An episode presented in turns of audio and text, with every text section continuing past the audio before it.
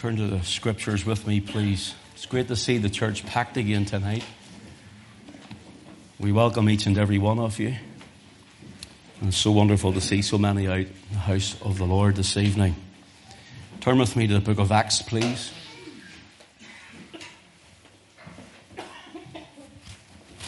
If you're too warm, feel free to take your jacket off or loosen your tie if you're wearing one or your shirt or whatever you need to do.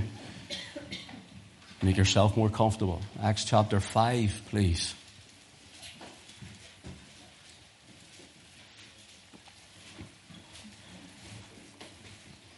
We're going to start reading from Acts 5 and verse 28.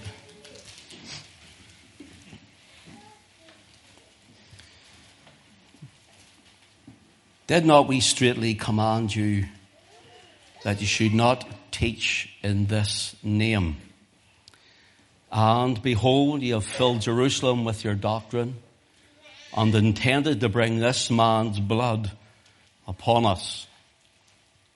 Then Peter and the other apostles answered and said, We ought to obey God rather than men.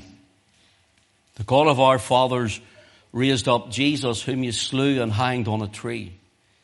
Him hath God exalted with his right hand to be a prince and a savior for to give repentance to Israel and forgiveness of sins. And we are his witnesses of these things.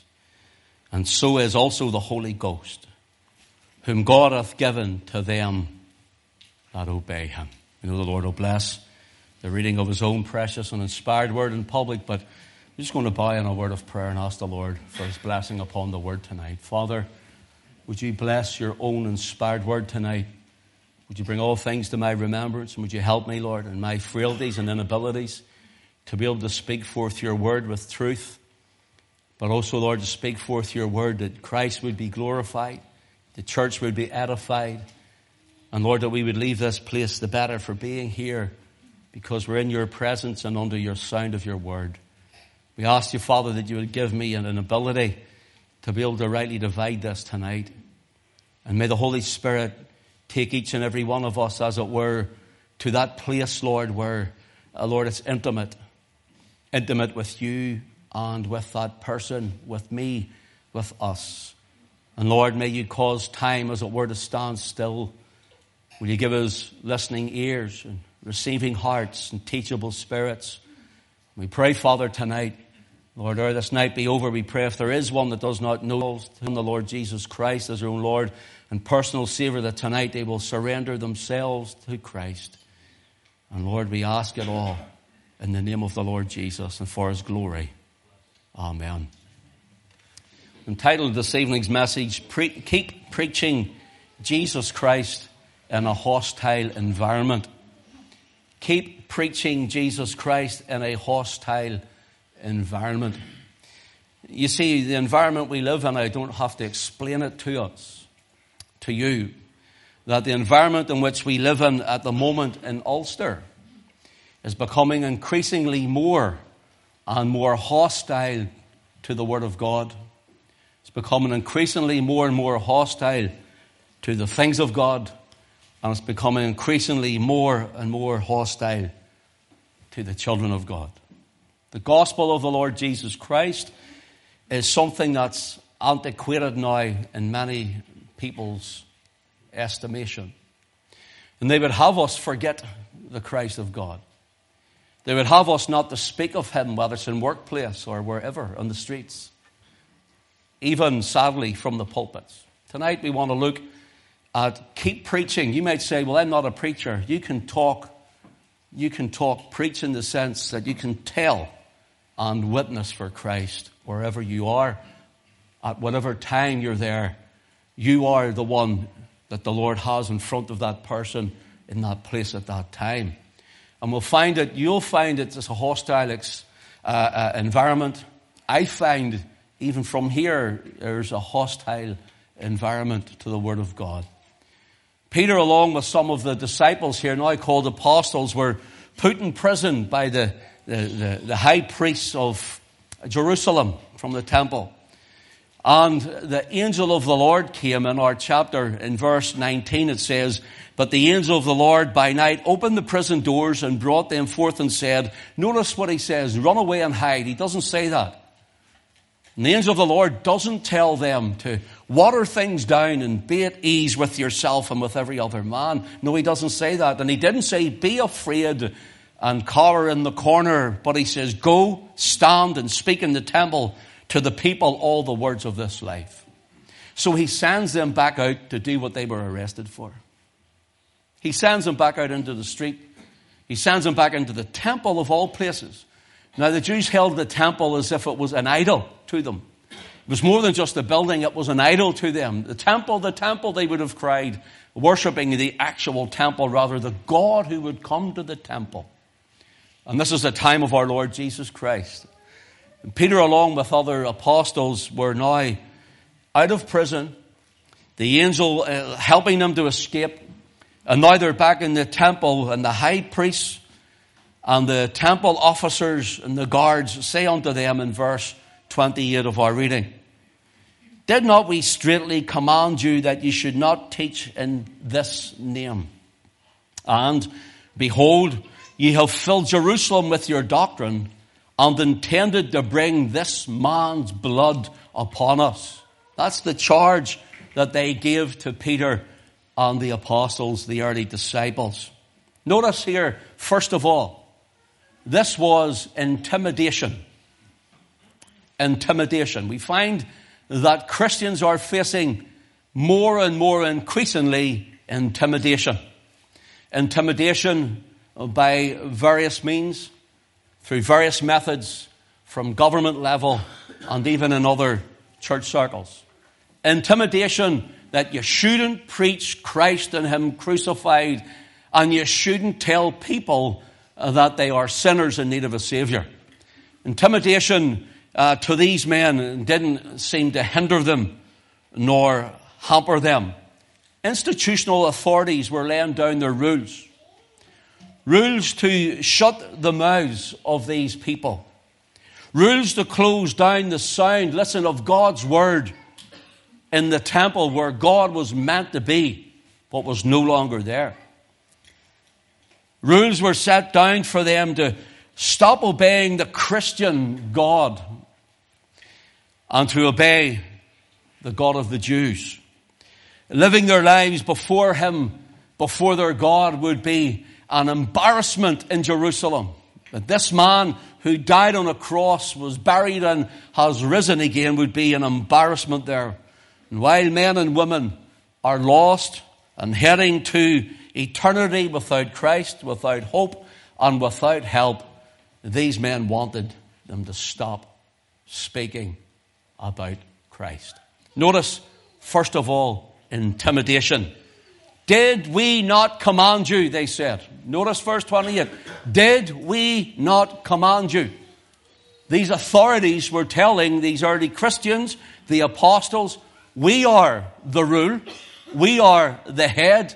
We are in charge. We are the pontificate. Did not we command you? So there we have intimidation right away to the redeemed of God's elect. Now notice this. Notice this. They wanted to shut them up and close the word off. They wanted to shut them up and close the word off. If I were to take you, for example, and you can read it when you go home for time's sake, but in Matthew chapter 8, about John the Baptist, and he's uh, has his head cut off at the behest of, of the young woman who would dance for him, um, Herodias' daughter, and, and he would cut off John the, uh, Herod would cut off John the Baptist's head uh, for the sake of this young woman. I notice John the Baptist was known as the voice. He was prophesied as coming as the forerunner of Christ. He was coming and he was preaching, Repent, for the kingdom of heaven is at hand. Prepare ye the way of the Lord, make straight his path, he says. And so Herod takes John the Baptist and has his head cut off. He was the voice. They cut off the voice from the land when they cut off the head of John the Baptist. Now the Lord Jesus Christ in Luke chapter 23 stands before Herod. And Herod had heard of Christ. And Herod wanted to see if he would perform for him, do some sort of miracle for him. But Herod, we're told, asked him many things. But Jesus would answer him not a word. Notice, Jesus would answer him not a word. Herod cut off the voice. The voice of one crying in the wilderness. Herod cut off the head of John the Baptist, the voice, and so he shut off the word. The word of God. In the beginning was the word, and the word was with God, and the word was God, the same as in the beginning or with God. Christ was the word incarnate. And when they cut off the voice, they cut off the word. Now listen, when I was reading this yesterday, and it's jumping out at me, I have to say, I, I said, Lord, I see it, I see it.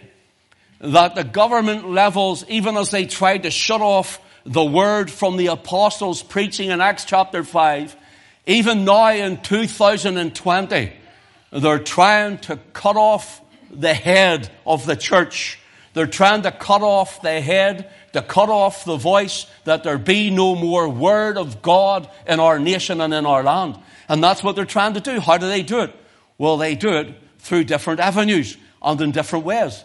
They bring in what's known as political correctness, where we can no more, or they think we should no more, preach the undiluted gospel of the word of saving grace. And we should never also point out the sin of the nation and the faults of government and the things of our land that are happening. So what they do is they shut up the voice. They cut off the head of the church as is that is on the ground, on the, on the earth. Now, Christ is the head, I mean on the earth. If they can shut the mouth of the church, then the voice or the word of the Lord will soon be no longer in the nation and in the land. They cut off the head of John the Baptist, they cut off the voice. And when then Herod came to ask many things of him, it says he answered him not a word. There was no word left. Brothers and sisters, we have all of these lobbyist groups and we have the Marxism and the socialism and the communism and the liberalism and the republicanism and all the things of our nation, of our land, and of our province in particular. We have it all here in Ulster. And if they cut off the voice of the church, which they've done almost already, the water will be shut off. The flow will be shut off. The word will no longer be allowed to be preached from the pulpits, and men will be afraid to open their mouth, and the word of God will cease. That is what is happening in our nation this very day. You think about it. You think about it. You're not even allowed to pray with someone who's dying anymore if you're in a workplace. You're not allowed to speak about Christ anymore in certain workplaces. And if you mention the name of Jesus in certain places in society, you are one who's a bigot. You're hard. And of course, did you know that when you're called a bigot, did you actually know that it is a, it's a wonderful thing for you to be called? Did you know that? Do you know how that's a wonderful thing? It's a compliment to be called a bigot. I'll tell you why.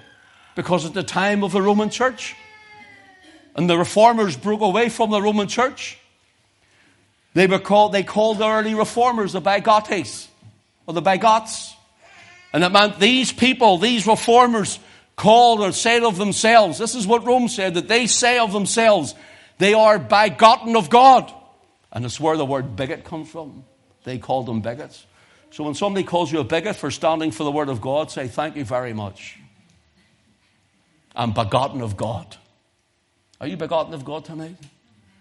Are you afraid to open your mouth for Christ? Are you afraid to praise Him wherever you'll go tomorrow? Are you afraid to speak about Him no matter what it costs you? Brothers and sisters, we must keep preaching Jesus Christ in a hostile environment because if you think it's going to get better, it's only going to get worse. Notice this. Their intimidation was, Did not we command you? Don't you dare speak about that man. And don't you dare mention those things from the Bible.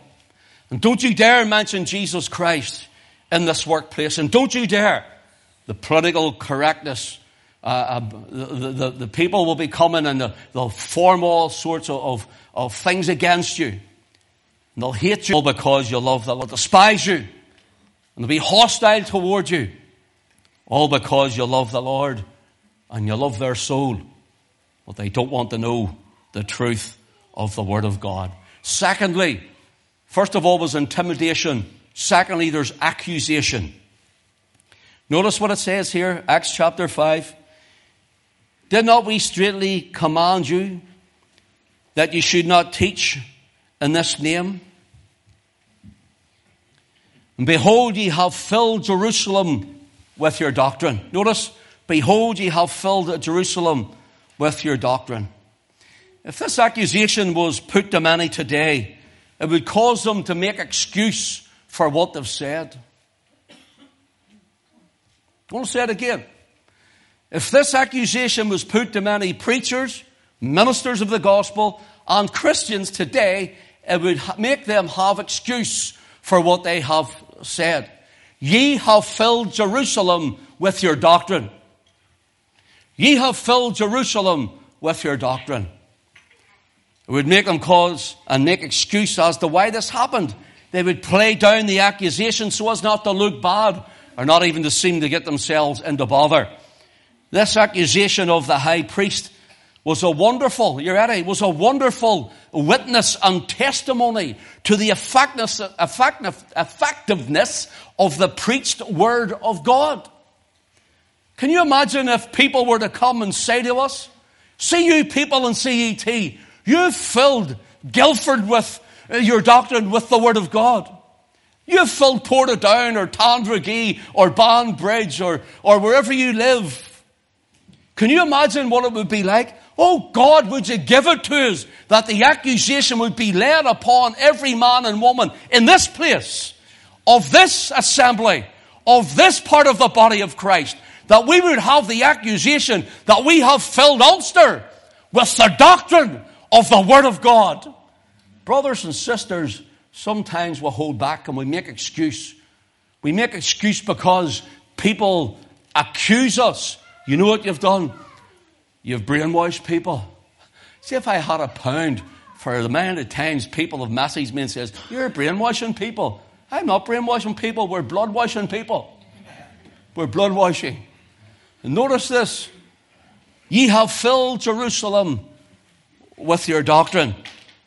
Oh, for the accusation to be laid at the church again. Oh, for the accusation to be cast in the teeth of preachers again, including myself. You have filled this place with your teaching. You have filled this place with the Word of God. You have filled this place with the gospel. You have filled these streets and these homes and these lives and these families and these marriages. You have filled our towns and our cities with the Word of God. Praise the Lord if that was thrown at us tonight. I was meeting someone Friday. I went into a Christian bookshop with a coffee shop at the back. You'll probably know where it is, but I'll not mention it. I'm sitting having a chat with them, and someone came out, and it was really strange the way it happened. So I was talking to this person, and they came out and they said, the two like CDs, are they yours? I went, no, I didn't bring anything here. And they turned them over, and lo and behold, they were from CET.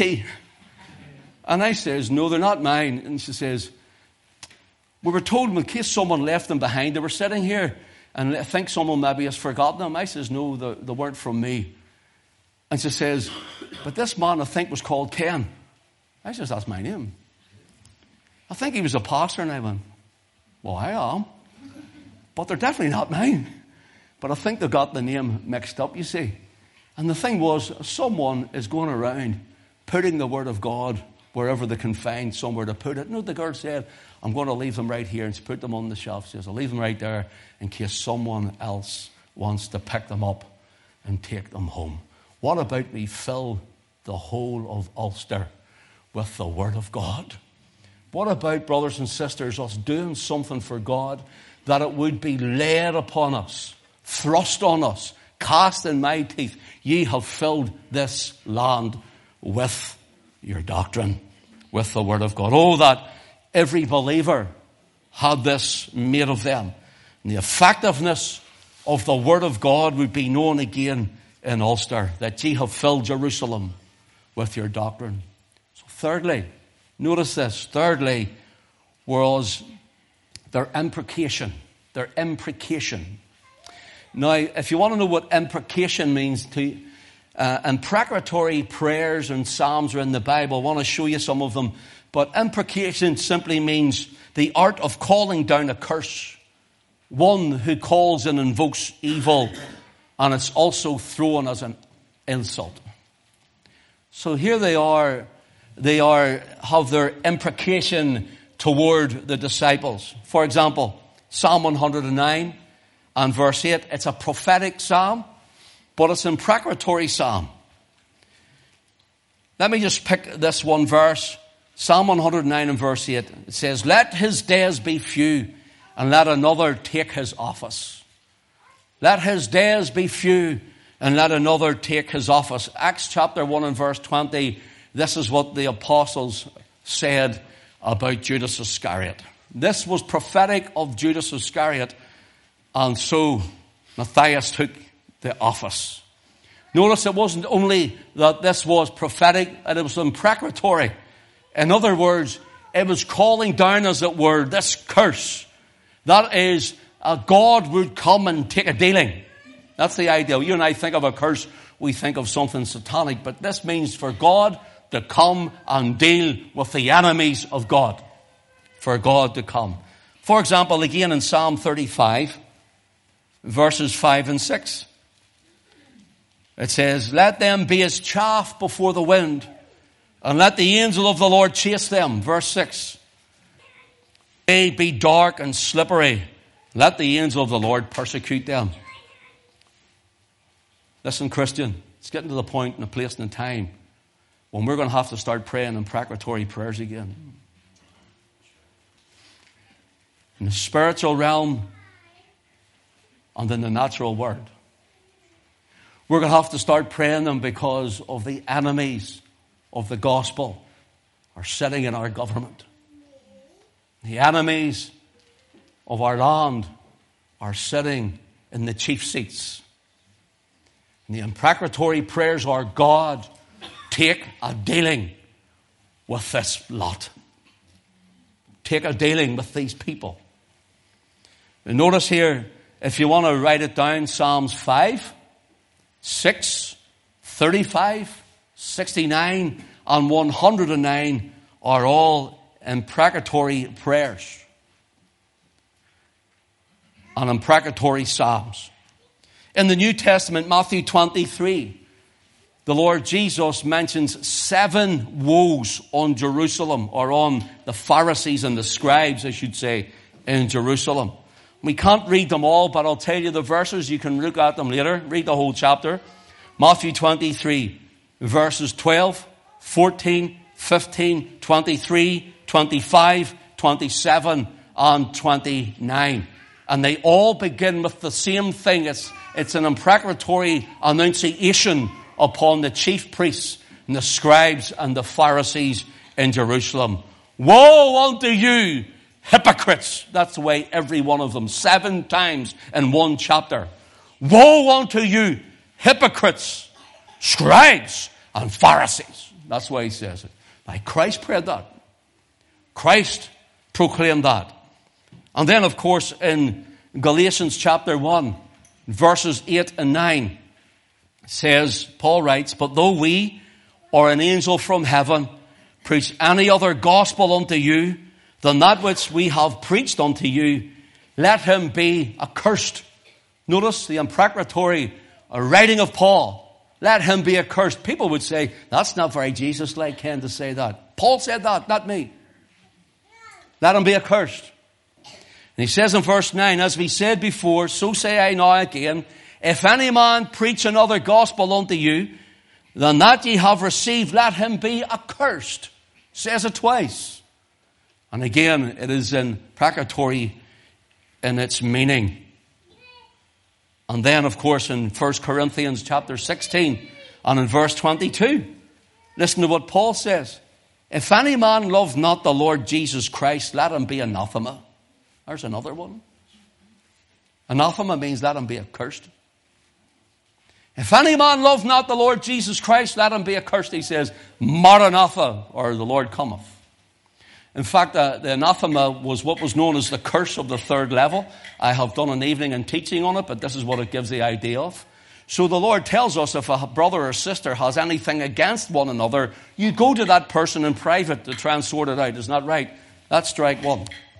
If they don't heed, you come back, you take someone with you, strike two. If they don't heed, you bring it to the church, that's strike three. That's the third level. It's the same for this word accursed or anathema, pardon me. It means Paul has said, I have written to the Corinthians once. I'm writing twice and I will come the third time. Let him be anathema. We've already spoken to him three times. So these things are in Old and New Testament. And finally, on this point, Revelation 6, verses 9 and 10. We're told that the souls under the altar cry, How long, O Lord, dost thou not judge and avenge our blood? That's New Testament. That's all New Testament. Did you know they were in the New Testament? Because a lot of people think we float around in clouds playing our harp and polishing our halos.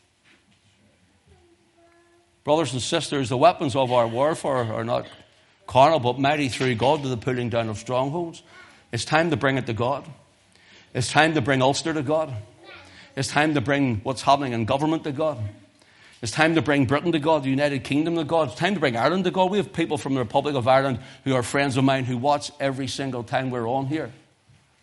And they support us, support what we're saying as well. Because they realize that they have been overrun by the European Union. They're, they're a borough county, more or less, of the European Union now.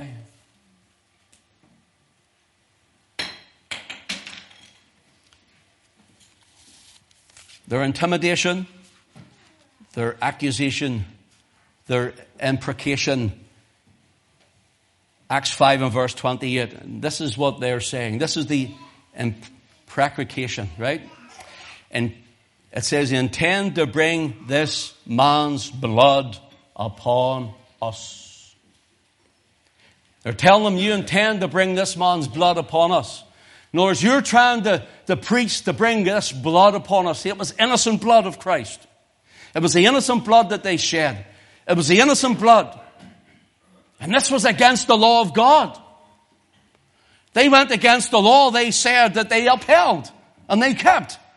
They went against it, and so they knew fine rightly when they cried, His blood be upon us and upon our children. They knew that they were calling the curse upon themselves. Look what happened to them. Look at AD 70 when Titus took them all away. Look at the throne of one and a half million were murdered and slain. Look at the throughout history and the times of the countries and the nations and, and how they were put out of countries and, and, they went to another one. They were put out of there and they were, uh, uh, they, they were murdered and they had all their goods taken from all sorts of things happened to them. It's because of this. But they knew this is the chief priests. And they're saying, don't you dare talk about this man's name, for you intend to bring this man's blood on us. And they already had brought it on themselves. So the imprecation was not Peter calling it, but rather Peter was giving them the remedy. Peter was giving them the remedy. Notice their indignation here. This man's blood. This man's blood. They didn't even say his name. Wouldn't even say his name. This man's blood. In the parable in Luke 19, we can't read it all. In verse 14, the Lord speaks about a man going away and coming back to receive the kingdom, speaking of himself.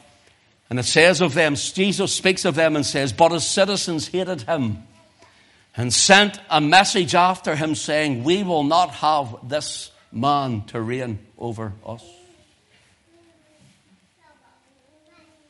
And the Jews today, in general, and listen, and in Great Britain, you and I today in general, talking about our nation, we will not have this man to reign over us. We will not have this man to reign over us. And whether we want this man to reign over us or not, whether our nation wants it or not, Christ is coming to rule and reign, whether we want him to or not. But we do. We do. In Luke chapter 23 and verse 18, it says, They cried out all at once, saying, Away with this man, and release unto us Barabbas when he was at his trial. Notice, away with this man. In John 11 and verse 47, it says, Then gathered the chief priests and the Pharisees a council and said, What do we? For this man doeth many miracles. You see, they, they couldn't bring themselves to mention his name. Their indignation was plain to see, and they wouldn't bring themselves to even say his wonderful name. Their indignation is seen in great contrast to heaven's adoration. Do you know that? Man's indignation is in contrast to heaven's adoration. For example, in Hebrews chapter 3 and verse 1, it says, Consider the apostle and high priest of our profession, mentions his name, Jesus Christ. Consider the high priest, the apostle and high priest of our profession, Jesus Christ. In verse 3, they go on, For this man, who we mentioned, Jesus Christ, was counted worthy of more glory than Moses. So, brothers and sisters, in a world, in a society, in a hostile environment, we must keep preaching Jesus Christ. We sang it before we get down to the Word of God. Jesus, name above all names. And notice here, the Lord Jesus warns his disciples and warns you and I in John 15 and verse 18. He says, The world, if the world hate you, you know that it hated me before it hated you. See, when you go into work tomorrow or wherever you go tomorrow, and see, when you decide I'm going to take my stand and step out, and I'm going to stand strong for the gospel of saving grace in Christ, and I'm going to stand for the Word of God, and people hate you. They hate you. It's a hostile environment. Just remember this, and it'll help you. They hated him first. They hated him first. I'd be more worried if you're a Christian and your workmates think you're wonderful all the time because you don't speak about him. I'd be more concerned. They should hate you because they know you love Him. The world will hate you, but you know that it hated me first. So notice here in Acts chapter 5 and verse 28, they said about Peter and the disciples or the apostles, he intended to bring this man's blood upon us. In other words, you're trying to preach damnation to us. Isn't that what the word says? Isn't that what you hear whenever you talk about Christ? The Lord Jesus and the saving grace. Is that what the world tells you? When you tell them about the wrongs of living wrong, when you tell them about the things that are going on, whether it be in government or even many church levels, isn't it what they say? You're too hard, you're too coarse, oh, you're too strong, you're getting too deep, oh, this Jesus thing, you're taking it too far. All of these sort of things. Isn't that what they say to us? Because even when you tell them, listen, you need saved, well, I'm a good such and such, or I'm a good this, that, and the other. No, but you need saved. No matter who you are, you need saved. And they hate you for it. They detest you for it. And they're hostile towards you because of it. And why? Because to them, you're judging them. And to them, you're calling down a type of imprecatory prayers. It's like you're calling down fire from heaven on them. But really, what you're doing is you're trying to show them the remedy. You're trying to show them the blessing that is in Christ. These leaders. Notice the imprecation was already upon these leaders. The apostles were showing them the remedy. Let me show you the remedy. Acts 5 verse 29. Then Peter and the other apostles answered and said, Here's your remedy, first of all. You're ready? The proclamation. We ought to obey God rather than men. Now, do you see this hostile environment we're coming into? Freedom of speech is gone. Let's face it, it's gone. I heard they're trying to change the law that we can preach again. I hope so. Freedom of speech is gone. You're going to find that uh, you're not allowed to be able to speak this man's name. You're not going to be able to go to where you go to and say you're a born again believer and you love the Lord Jesus Christ. And freedom of speech will go and it will get worse to the point where now good is evil and evil is good as it is today. It will increase, it will get worse. And here's what's going to happen you will come under severe hostility everywhere you go. Are you going to take your stand? Here's another question for you, church. Do you love the Lord Jesus Christ enough to take your stand? What about when government brings forth legislation, Ken, to say that you aren't allowed to preach certain issues? I'd preach certain issues. And what happens when they say that you can't have to do uh, same sex marriage? I will never do same sex marriage. Never. Never. And what happens when they tell you that you're not allowed to preach the name of Jesus? Brothers and sisters, you can mark me now. I will be preaching the name of Jesus Christ. It's coming to the place and time where we offer them a remedy, but in their sin and depravity, they see nothing but aggression from us. But it is love of the scriptures. We ought to obey God rather than men is the proclamation. Here's the Lord Jesus Christ in Mark chapter 12 and verse 17. Render to Caesar the things that are Caesar's, and to God the things that are God's. Render to Caesar the things that are Caesar's, and the things that are God's of God. Notice, while we should obey the law of the land, brothers and sisters, while we should obey the law of the land, while we should honor, while we should honor the rule of Her Majesty the Queen. I could say a lot about that at the minute, not other couple. Shame on them. While we should pray for the leaders who are in power, why we should never render the things of God unto man, and why we should, why we should never contradict the word of God for the will of man.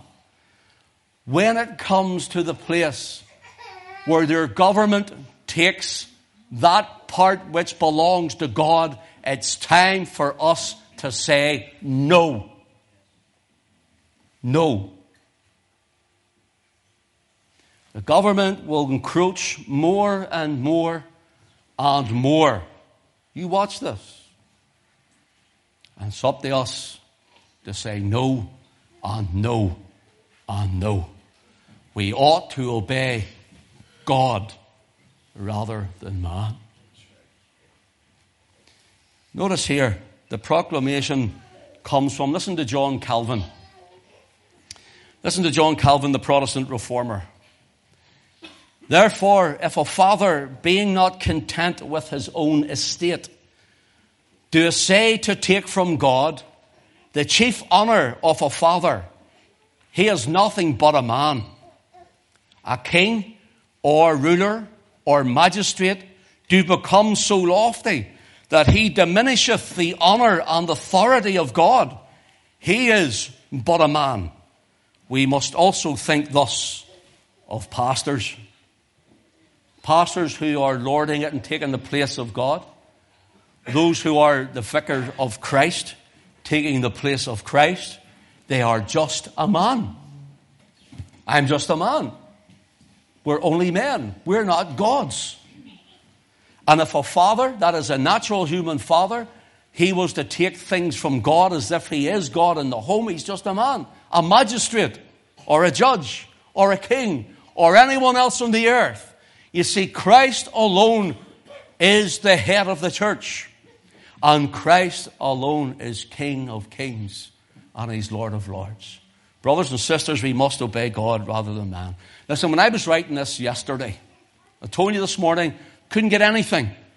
I couldn't get anything. And I said to Alison, my brain is dead. I can get nothing. And I went in early into my office and I sat in my study right through to about, I don't know, six or seven o'clock last night. And I, fin- I eventually got it finished. And I sort of thought when I was writing this, Lord, people are going to think I'm banging on about this stuff.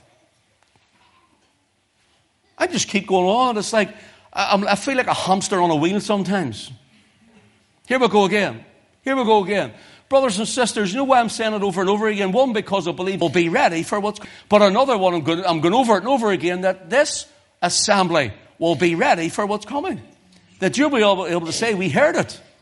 I'm going over it and over it and again because I could tell you about lovely flowery hearts and feathers and puffy pillows and all little lovely love sick stories and all of these little things that you're hearing here, there and everywhere. And brothers and sisters, what you could do is you'll go out of there no, uh, no more the wiser.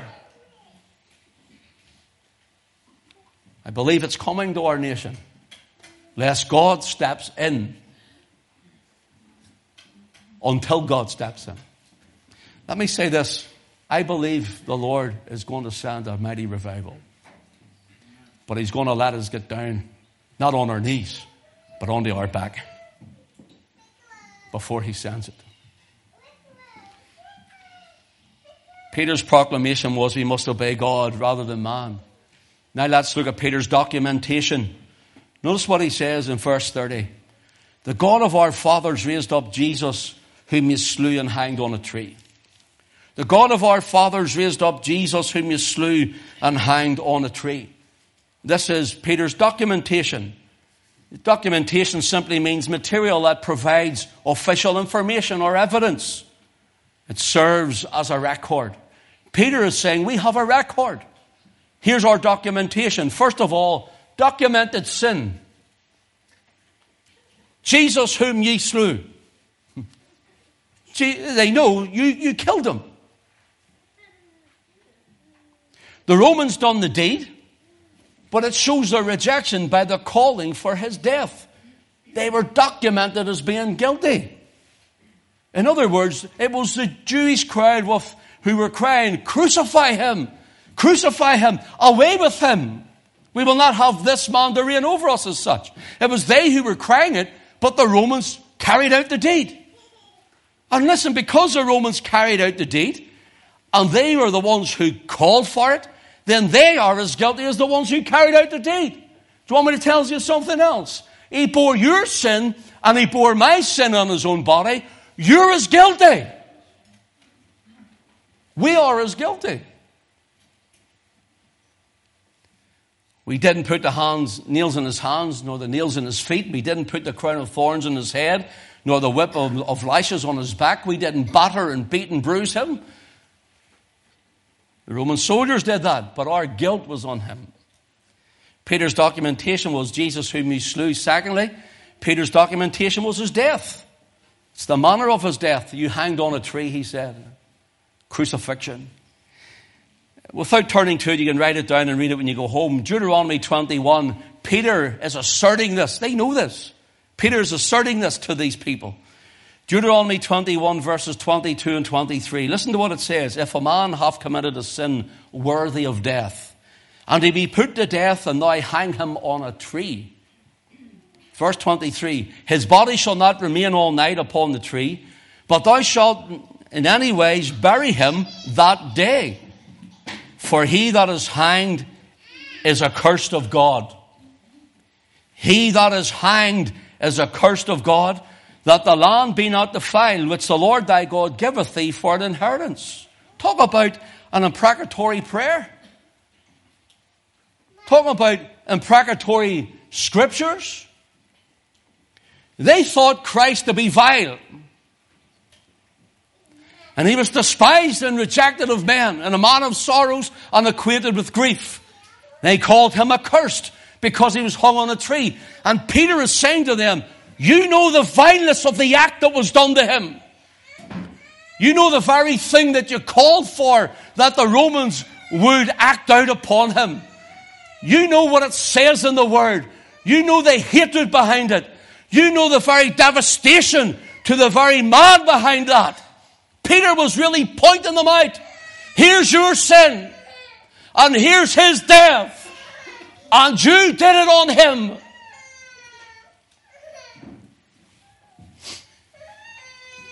For he was hanged on a tree as accursed of God. Notice they wanted him to be taken down of the cross. Remember, they says, take him down quickly. They wanted him out of the road. And Peter says, You know what that meant. You know the implication behind that. You know the thrust behind these scriptures. You know it. So they were hating. They were hostile. Friend, if you would know what Christ done on the cross and what he took, Christian, you and I would be unashamed at all times of him.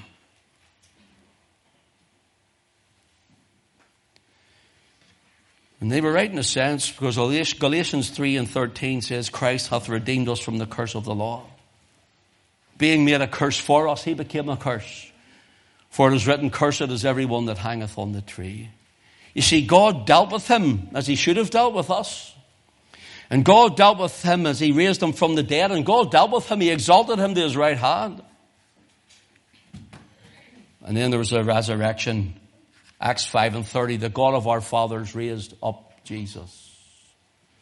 The God of our fathers raised up Jesus. Listen, people seen him and Peter. The Holy Ghost raised him up. The apostles ate with him, the disciples seen him, and Peter talked with him. The God of our fathers. So now, Peter's drawing into a common ground, the God of our fathers. If you're his, if you're Abraham's seed, then you'll understand. Listen, let me run through this. I'm coming to a close. Thank you. Acts 13 and 3, the God, pardon me, Acts 3 and 13, the God of Abraham, the God of Isaac and the God of Jacob, the God of our fathers hath glorified his son Jesus, whom he delivered up and denied in the presence of Pilate when he was determined to let him go. Peter's saying this. Pilate wanted to let him go and you wanted him dead. Pilate wanted to let him go and you wanted him dead. Listen, the God of our fathers, in the scriptures in Genesis 31 and 13, he's called the God of Bethel. Exodus 24 and 10, he's called the God of Israel. Number 16 and 22, he's called the God of the spirits of all flesh. In 2 Samuel chapter 22 and verse 47, he's called the God of the rock of my salvation. In 2 Kings chapter 20 and verse 5, he's called the God of David. In Ezra chapter 20, uh, pardon me, 5 and verse 11, he's called the God of heaven and earth. Psalm 29 and 3, the God of glory. Psalm 42 and 8, the God of my life. Psalm 43 and 2, the God of my strength. Psalm 59 and 17, the God of mercy. Psalm 136 and verse 2, the God of gods, small g. Isaiah 54 and 5, the God of the whole earth. Isaiah 65 and 16, he's called the God of truth. Jeremiah 31 and 1, he's called the God of all the families of Israel. In Jeremiah 32 and verse 27, he's called the God of all flesh. In Jeremiah 38 and verse 17, he's called the God of hosts. In Daniel chapter 3 and verse 28, he's called the God of Shadrach, Meshach, and Abednego. In Daniel chapter 6 and verse 26, he's called the God of Daniel. In Daniel 11 and 38, he's called the God of forces. In Malachi chapter 2 and verse 17, he's called the God of judgment. In Mark chapter 12 and verse 27, he's called the God of the living. Romans 15 and 5, he's called the God of patience and comfort. Pardon me, consolation. In Romans 15 and 13, he's called the God of hope. Romans 15 and 33, he's called the God of peace. 2 Corinthians 1 and 3, he's called the God of all comfort. 2 Corinthians 13 and 11, he's called the God of love and peace. Ephesians chapter 1 and verse 17, he's called the God of our Lord Jesus Christ. And in 1 Peter 5 and 10, he's called the God of all grace. The God of our fathers raised him up. The God of our fathers raised him up. You slew him and you hanged him on the tree. You won't even mention his name. He died. Acts 5 and 31. Him hath God exalted with the right hand to be a prince and savior. Notice, to be a prince and savior for to give repentance to Israel and forgiveness of sins. Notice, prince's royalty, savior, was what he came to do. Repentance of sins, to, for to give is grace. Repentance is mercy. And Christ came to save us to give grace to us, to show mercy to us, to give repentance to Israel and forgiveness of sins. That's justification. To make you just as if you'd never sinned.